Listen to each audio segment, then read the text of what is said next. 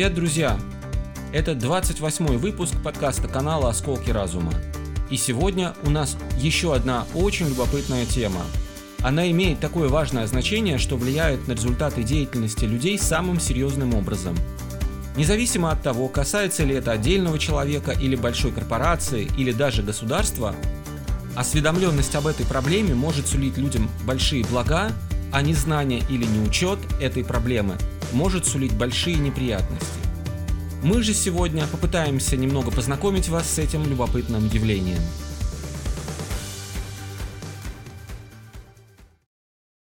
Про ошибку выжившего. Прежде чем перейти к обсуждению основных вопросов э, сегодняшнего выпуска, давайте все-таки разберемся с тем, что же такое ошибка выжившего. Когда я писал статью про ошибку выжившего, мне казалось, что это очевидно, что это такое. Но это как раз еще один пример, пусть и не совсем корректной, ошибки выжившего. То, что кажется очевидным для одного, не является очевидным для другого. Итак, во время Второй мировой войны случилось следующее. Американские военные стремились сократить потери в авиации. Бронировать весь самолет, дополнительно его защищать, было невозможно, потому что из-за веса он бы просто не взлетел. Поэтому надо было определить, какие части самолета нуждаются в дополнительной защите. Специально для этого была создана комиссия, которая начала анализировать виды повреждений, э, которые получали возвращающиеся с рейдов самолеты. Комиссия все проанализировала, они выяснили, где и какие повреждения происходят, и решили эти места усилить. Как они это выяснили? Они просчитали, где больше или меньше повреждений было на возвратившихся самолетах. И в тех местах, где больше всего было пробоин и повреждений, там и решили делать дополнительную защиту. Вроде бы получалось, что защищать необходимо крылья, потому что на них было больше всего повреждений. И когда уже все было почти решено и готовы были завертеться жернова производств, в уме венгерского математика Абрахама Вальда возникло сомнение и родилась другая идея. Она сводится к следующему. Комиссия анализировала только информацию с тех самолетов, которые возвратились. Те же самолеты, которые не возвратились с рейдов, не учитывались. И это искажало реальность. Более того, полученные комиссией данные оценивались принципиально неверно Выходило так, что поскольку эти самолеты вернулись, куда бы они ни получили повреждения, эти повреждения не были критическими для самолета. Раз возвратился, значит может лететь. С учетом отсутствующих данных выходило, что там, где самолеты были вообще без повреждений, там и надо было разрабатывать дополнительную защиту, потому что самолеты, которые получали повреждения в этих местах, просто не возвращались назад, они разбивались. Проблема учета опыта возвратившихся, то есть можно сказать выживших самолетов и не учета опыта не вернувшихся и была названа ошибкой выжившего. Данная проблема не связана с отсутствием у людей достаточного интеллекта. Она связана с тем, что не столкнувшись с последствиями подобной ошибки в реальной жизни, сложно понять, что та информация, которую ты не знаешь, тоже имеет значение. Это очень тонкая материя, тонкий опыт. Но если человек знает про такое когнитивное искажение, когнитивное, то есть искажение того, как человек воспринимает и обрабатывает информацию, это дает человеку знание и возможность по-другому, более объективно смотреть на мир. Ну или во всяком случае иметь в виду, что у него может быть не вся информация для принятия того или иного решения. Человек будет вооружен знанием, или, по крайней мере, сомнением. И давайте теперь дальше посмотрим, к чему все это приводит нас в реальной жизни. Ошибка выжившего. Интересная тема. Но если не попытаться, то не будет результата. Стоит ли поднимать лапки сразу? Может быть, стоит рискнуть и все-таки попробовать?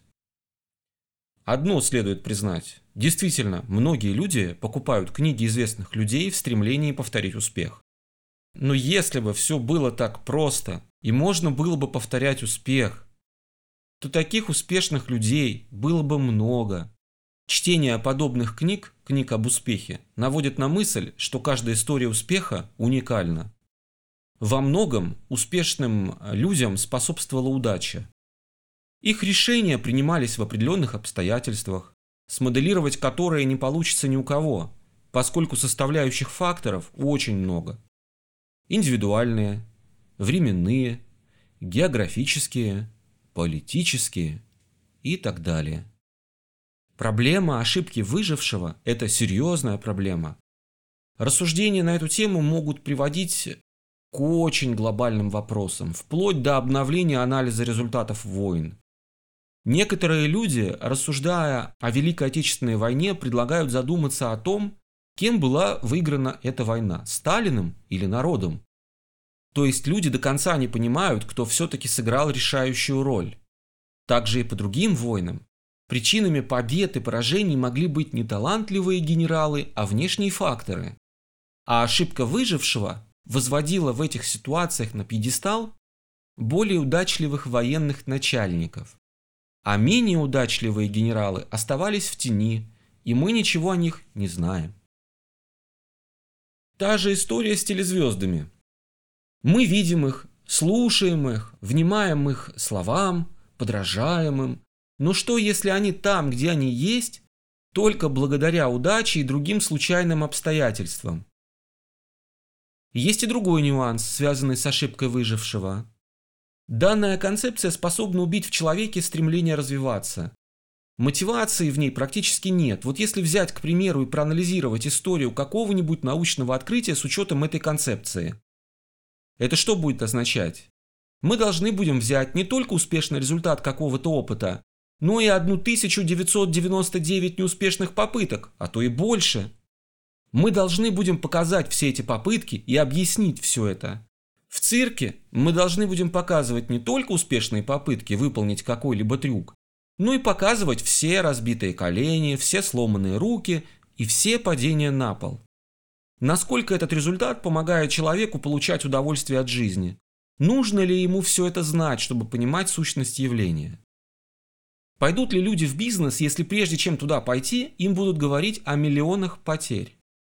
Посмотрите на природу. Сама суть природы в бесконечных попытках эволюционировать. В бесконечных связях рождаются те, которые позволили изначально зародиться жизни на нашей планете, а потом и эволюционировать.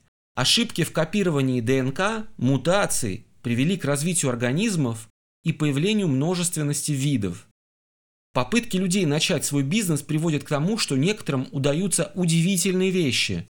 Кто-то достигает вершины. Многие попытки были обречены на провал, но некоторым удалось. Можно быть уверенными, что не все программисты создают удивительные продукты, но тем, которым удается, продвигают наше общество и науку вперед. Да, не все музыкальные произведения, взятые за отдельный период, заставляют нас восторгаться. Но те, что заставляют, производят на нас нужное впечатление и позволяют нам прикоснуться к прекрасному. Так стоит ли пользоваться этой концепцией в повседневной жизни? Не приведет ли она к тому, что у человека пропадет всякое желание рисковать и делать вообще что-либо? Друзья, вы прослушали 28 выпуск подкаста канала «Осколки разума». Надеемся, что вам было интересно и вы узнали для себя что-то новое. Подписывайтесь на канал, если еще не подписаны, ставьте лайки и обязательно делитесь своими мыслями в комментариях. Расскажите, если знаете какие-то случаи из вашей жизни, когда вы сталкивались с ошибкой выжившего. Будет очень интересно почитать и узнать о чем-то новом. Ну а с вами был я, Михаил Стронг, и услышимся в следующих выпусках. Пока-пока.